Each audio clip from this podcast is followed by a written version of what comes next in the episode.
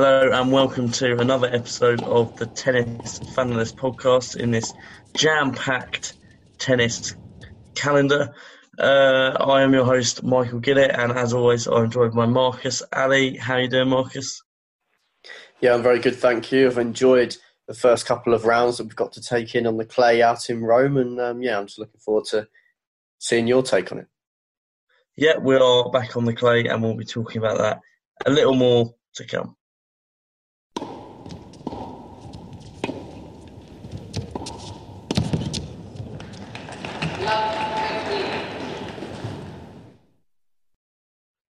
So the tennis, as we say, has returned to the clay courts uh, and back in Europe now after the small American swing that we had on on the return.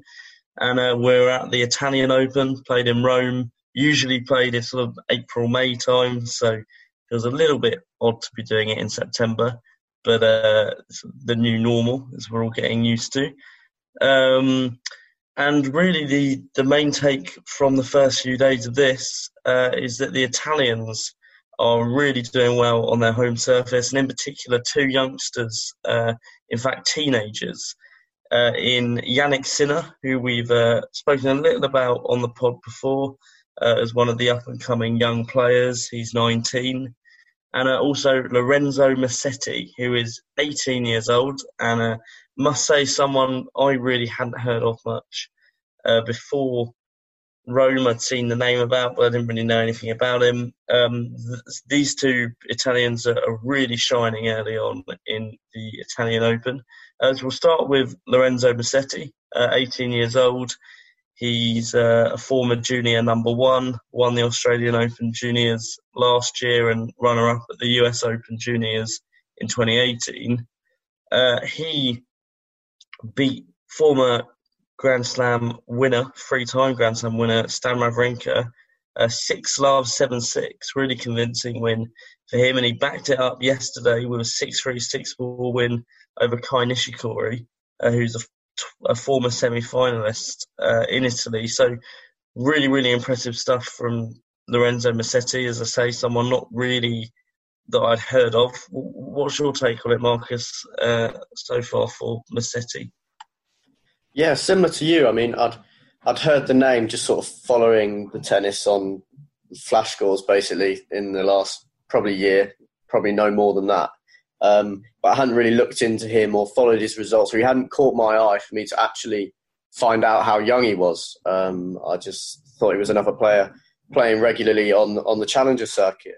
Um, so when I when I saw that he had Wawrinka in the first round, I also noticed looking at it that the bookies were not um, going all hell for leather on Wawrinka as you'd expect, given the difference in rankings. I thought maybe there is something to come from this guy. And then having seen the result, I mean, I, w- I watched the highlights after, and um, yeah, Wawrinka didn't didn't particularly look like there was a lot he could do. Musetti just dominated him um, throughout the match, really, and um, yeah, grinding it out in, in, a second set tiebreak, which could have gone either way. Um, yeah, just proves the uh, consistency he can he can have in a in a three set match, and then obviously backing that up against Kei Nishikori, who had a decent win in the first round after having lost in the first round of Kitzbühel last week. So that was very impressive. Um, and yeah, I can see him going deep into this tournament. I mean, it's just another one, another name to add to that long list of next gen players. Um, but no, very, very exciting start for Musetti. And um, yeah, he's kind of taken the spotlight away from Jannik Sinner a touch. Yeah, you lead me on nicely there because I was I was going to say that perhaps we hadn't quite noticed Musetti because he is sort of shadowed a little bit by Sinner, who obviously is that just one year older. But we've we've known about Sinner for a little while. I think he was he. I think we've we've known about him since he was I think about seventeen. I'm wondering if um, no, I'm not sure, but um, no, re- really good from Musetti, as, as, you say, and and Wawrinka, for as I say, former Grand Slam champion, Nishikori Grand Slam finalist. Um, two really convincing wins. Um, Musetti plays uh, today around about four o'clock later today. Um, he's playing against Daniel Koepfer, a German who's also done very well to, to get to this round. He uh, beat Alex de Minaur in three sets. The uh, young Australian who had a good good showing at the US Open uh, the last couple of weeks, and uh, but then more impressively beat Gael Monfils six two six four uh, in the second round. And I think maybe it's hard to know where Monfils is going to be at at the moment. Obviously, bearing in mind his age, and uh, wouldn't have played much tennis. Well, no, I mean no one's played tennis for quite a while because of the uh, the situation. But um, it's hard to tell sort of where Monfils is going to be at. But still, six two six four really really convincing win. And uh, the winner of Musetti Koepfer uh, has a potential quarter final with Djokovic. So I think Novak Djokovic against Lorenzo Musetti. uh, quarter final of the Italian Open. It's one that you would love to have fans at. Uh, it's a real shame that we haven't got fans there because uh, I think that could be really interesting. And if Musetti carries on playing like he is, then you know he's just going to go hell for leather against Djokovic and really take it to him, and could be a really interesting match. Whether we, how likely we are to get an upset, I don't know, but uh, could be interesting. Now going on to Jannik Sinner, the other young Italian doing well. Uh, he absolutely crushed Benoit Paire, uh, six two six one in the first round.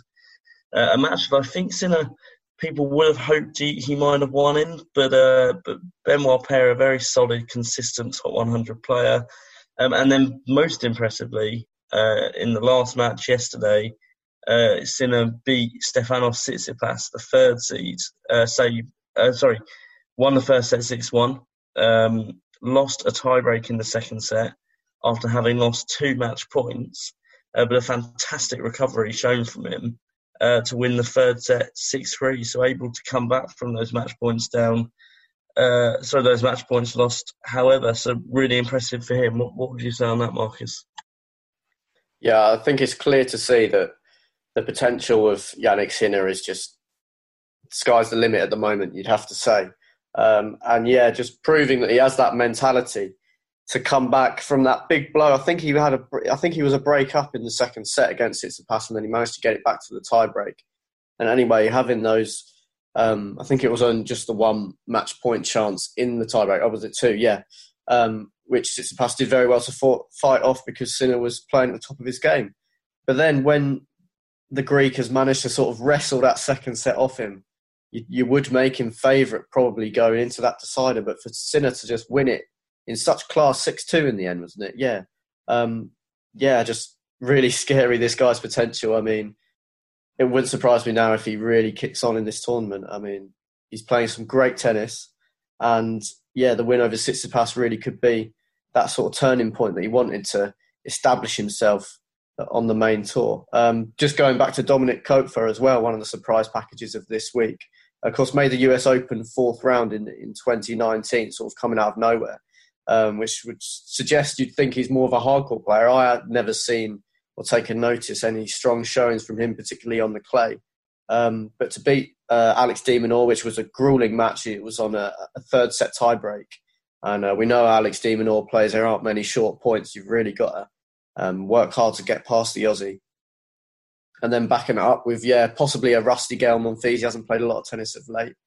But um, yeah, he's definitely someone that has, has caught the eye and um, we didn't expect to make third round. Um, but yeah, I do fancy Musetti to to take him out. Um, but yeah, no, it's it's looking good um, for the Italian fans. Obviously, Matteo Berrettini's probably been their shining light of the last couple of years. I suppose you've had some good displays from Fognini as well. Um, but yeah, just have these two youngsters coming through in light of having Berrettini breaking into the top ten, the, the shape of Italian tennis is looking looking very very strong.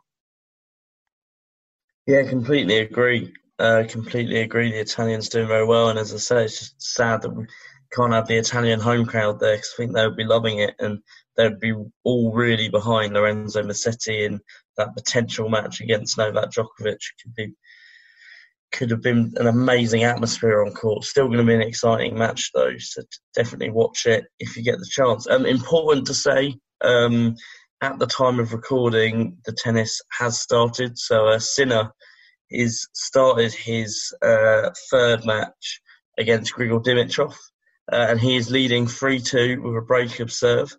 Uh, so really good start for Jannik Sinner. He broke Dimitrov to love in that first game and then saved some break points of his own. Um, and Berrettini, who Marcus was just talking about, is 3-2 down, uh, but with serve to fellow Italian uh, who's had a very good week himself. Just quickly, uh, I mentioned that the winner of Sinner Dimitrov will face the winner of Denis Shapovalov, who's having a very impressive week himself, uh, against Ugo Humbert, again, who's having a very, very good week. So um, you'd think if Sinner can get through Dimitrov, which he's looking good to be doing at the moment, uh, he, he, has a very good chance in the quarter final to, to keep going. Um, just moving on then in Rome, so I mentioned uh, Travaglia there. He's gone through in straight sets against Borna Coric and Taylor Fritz. Uh, two really impressive wins. And um, yeah, just uh, another Italian doing well. I think uh, Travaglia is 28, so hasn't quite got the youth on his side uh, as the other two, but uh, still some really good wins. You know, Coric and Fritz both in straight sets.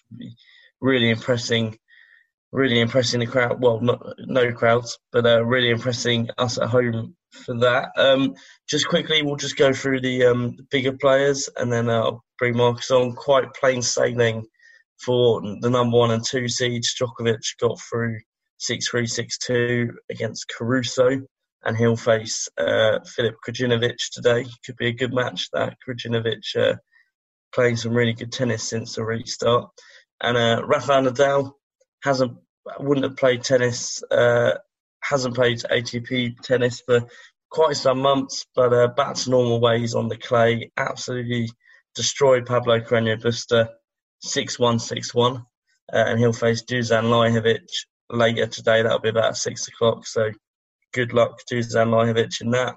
Uh, we mentioned, Tsitsipas has gone out, and uh, the fourth seed Berrettini is still in it and playing at the moment. So Marcus will come in on that. Yeah, just a little uh, wild card prediction. Um, having seen most of Djokovic's win over Salvatore Caruso, I've, i was actually really impressed with the Italian. Once, once again, another Italian. But um, I think, yeah, I think he's he's 27 now and reaching his peak. Um, he's 87 in the world, and I just think he's playing tennis that is a little bit higher than that level at the moment. Um, so I reckon he'll be pushing definitely top 60, potentially even top 50 by the end of the year. That's my little uh, outside shout for today's episode. Um, but yeah, Djokovic was always going to be a little bit too strong in that match. And then it was, well, start, started where he left off for Rafael Nadal 6 1 6 1. I mean, it could not have been more comprehensive against a man who was a set away from a US Open final a week ago. So um, yeah, very impressive from Nadal. Um, you'd expect those two. It's hard to say after we've we've only seen one game from them, as it's been a little bit of a slow starting week uh, schedule wise. But um, yeah, you would say we'd expect to see Nadal face a Novak in the final at the moment. Um, looking at the form that they showed in their opening round matches, and then obviously, like you say, Matteo Berrettini um, has looked good. Uh, we might have a tricky one today in, in which is ongoing. Um, however, did really well to get past. He's, he's, sort of had a nice part of the draw, I feel, um, because obviously initially I predicted Christian Garin to beat him and uh, kick on to the semi final, who lost in the first round to Borna Coric. So you thought, fair enough, maybe Coric is going to replace his uh, quality, and then Coric goes and loses to Travaglia, which was a bit of a surprising result given the form Coric showed in the US Open. So I think Berrettini might have had a, a little um, leg up in uh, making what will be the, the quarter final if he, if he beats Travaglia. So um, yeah, I'm not not convinced that Berrettini's going to really push on in this tournament. Um, yeah, he hasn't come back in blistering form, but um, you know it's good to see him making his way in, into the latter stages all the same. A player that I really enjoyed watching last year. Obviously, made the ATP Tour finals, and um, yeah, I'll be looking to to kick on. Yeah, uh, excellent. I think that probably rounds up uh, what we're going to say on Rome. Um, just important for me to mention now, we're probably not going to be able to come back and do a podcast now uh, until just before the French Open, uh, just for personal reasons. Um, so we'll try and keep the Twitter updated. I'll, I'll try my best to do that. And um, but yeah, Rome will be concluding on Monday, and uh, and then we have got Hamburg next week as well, which is an ATP 500 tournament, uh, and that will be the week before the French Open. So just over a week uh, until our next episode after this. But we have got um, just some other news to sort of quickly rattle through before we get on to our this week's guest the player. Um, the big news from this week um, is that the French Open, which was originally planning on having 11,500 fans per day, uh, so it would have been the first tennis back with uh, fans there, uh, that has now been cut to 5,000. So they're still hoping on actually having some fans at the French Open. That's 5,000 through a day uh, will all be socially distanced, of course. Um, the reason it's been cut by over double is that uh, yesterday, Thursday, uh, over 10,500 cases, positive uh, coronavirus cases, were reported in France, which was the highest daily number since the pandemic pandemic begun. So, um, quite concerning things coming out of France there. Still a, an interesting decision that they are planning to have fans in. Uh, despite that not very encouraging statistic. Uh, there's still a couple of weeks. 27th of September is when it's going to start, so just over a week for it to start. Um, it's a quickly changing picture. Do you think there's a chance that we could be seeing that number 5,000 reduced even further, potentially even wiped out, and, and we're having it behind closed doors? Yeah, I'm not sure if I'm just um, comparing it wrongly to the stats in the UK, but that over 10,000 cases in a day is that is an extremely concerning figure. Um, yeah, I didn't know that, so that's the first time I've heard that, and that would surely that jeopardizes it a little bit. Um, that's very worrying. Yeah, that's very worrying, and yeah, I could see them reducing the crowds, the crowds even more. Um, yeah, that is a huge figure, and something that I'm sure the players will be concerned about, and we might even see a few more withdrawals and potentially given that, definitely. Yeah, I suppose it is important to remember that um, though France is sort of 10, as, as 10,000, 10,500 cases is, is huge, but I guess it is important to remember if you're comparing it to the UK that France uh, has a much bigger population and, and a, is a bigger, much bigger country. But yeah, it, it, very concerning. Um, I'm not sure what the actual uh, more localized statistics are for Paris. Um, but yeah, I, I, I, would agree with you that we could be seeing further cut downs to that. And uh, players withdrawing, quite a lot of players withdrew from the US Open, and there weren't even fans at that. So, you know, it could be a bit of a nightmare at the French trying to balance these these bubbles that the, the players are in, but also having fans coming in and and you know although the rules have got to be in place, it's also got to be on the fans to respect them, and, and they've just got to be sensible with it. So um, yeah, it could be interesting to see how that one plays out. Um, just staying with the French, uh, big withdrawal already from the French. This is due to injury. Uh, Naomi Osaka, uh, the U.S. Open champion of just uh, last week, uh, she has said, My hamstring is still sore, so I will not have enough time to prepare for the clay. That was in a statement she made. Um, a big loss, I think, to the draw. I don't think Osaka would have been the favourite to win on the clay. I'm, I'm not sure, but um, she has made a, an extremely impressive return to tennis. So I think that's a, a big loss on the women's side of the game. Yeah, it's definitely a big loss. Um, obviously, she is I assume it would be the same hamstring that made her pull out of the Western and Southern Open final, but she managed to keep it together and perform brilliantly to, to win that US Open title. Um, her three Grand Slam titles have all come on hard courts, um, two at the US, one at the Australian. So I don't know tons about her, but that would suggest clay is, is definitely not up there for her. So no, I don't think she would have been favourite. Simona Halep's back playing this week in Rome. I assume she goes in much fancied for the title if she can um, prove that her levels haven't dropped over over the the enforced break. Um, so yeah, it's a big loss. You know, she's a great player, but at just 22, I'm sure we should be seeing plenty of Naomi Osaka competing for Grand Slams in the future. And then just one last little bit of news uh, that I was just going to quickly get through.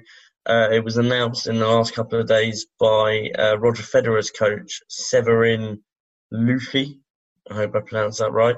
Um, they are not putting a set comeback date on for the Swiss in Federer, but uh, they're hoping that after his knee surgery and his knee injuries, they're hoping he's going to make the Australian Open next year. So it would uh, be really good to see Roger Federer back in action at the beginning of 2021.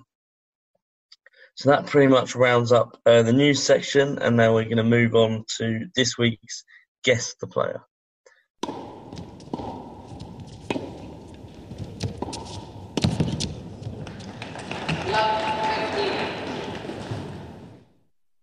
So on to guess the player this week, and this week um, I have done one for Marcus uh, after he did uh, Fabio Fognini was who he did for me last week. So I've set up a guess the player. If you haven't listened to it before, essentially it's just five clues, one at a time, and uh, Marcus has got to work out who the mystery player is. So I'm going to open it up with clue number one. I have six ATP Tour titles, and that's in the singles side. Ooh, okay. Um, quite a good player then. Let's go for Daniil Medvedev. Good guess. Uh, probably got around six, but uh, it is not Daniil Medvedev. Uh, clue number two. Despite this, I have only made two Grand Slam quarterfinals, with the last one coming in 2015. Hasn't made a quarterfinal since 2015. Gael Monfils made it at the US last year, so I'm not going to go for him. Um, flattered to deceive on the big stage then. Um, Feliciano Lopez. Again, probably a good guess, uh, judging by the clues, but it is not. Uh, now, question number three, uh, clue number three, sorry. All six of my titles have come on hard court. Right. Probably someone that doesn't fancy the clay then. Um, still tricky. Um, probably quite an older player if they've still knocking around and they haven't made a quarter final since 2015. Um, uh, I'm pretty sure I did Grigor Dimitrov a couple of weeks ago, so I'm not going to go for him. Uh, let's go for David Goffin. Uh, good guess. Uh, probably about right on titles and not great Grand Slam performances, but yeah, it's it's not David Goffin. Uh, now, clue number four. This might be a bit more helpful for you. Uh, in 2014, I became the first man for 10 years to reach the Wimbledon quarterfinal on my first appearance. Blimey. Wimbledon quarterfinal.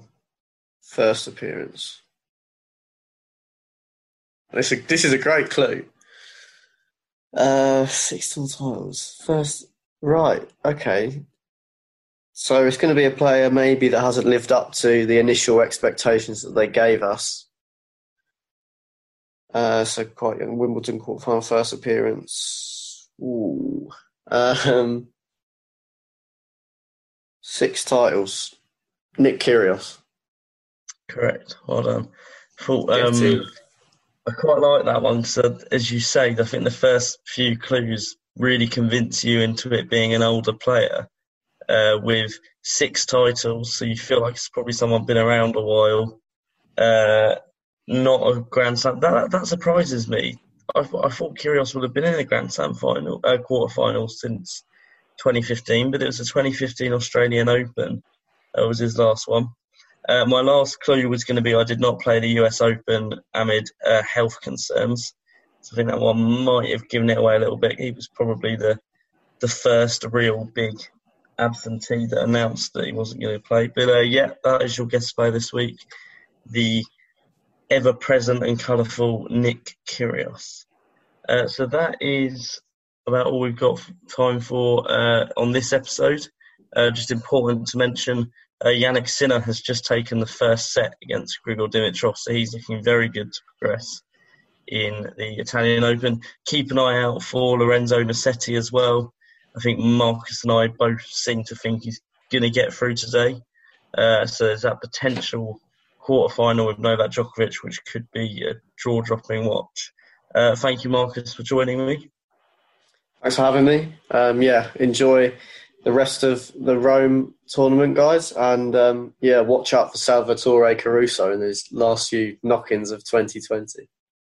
Yeah, that's what Marcus is. That's the only tennis Marcus is going to be looking out for now is whether Caruso makes top 50. Uh, so it's going to be a really fun end to the year for him. Thank you very much, and uh, we'll see you in a little over a week.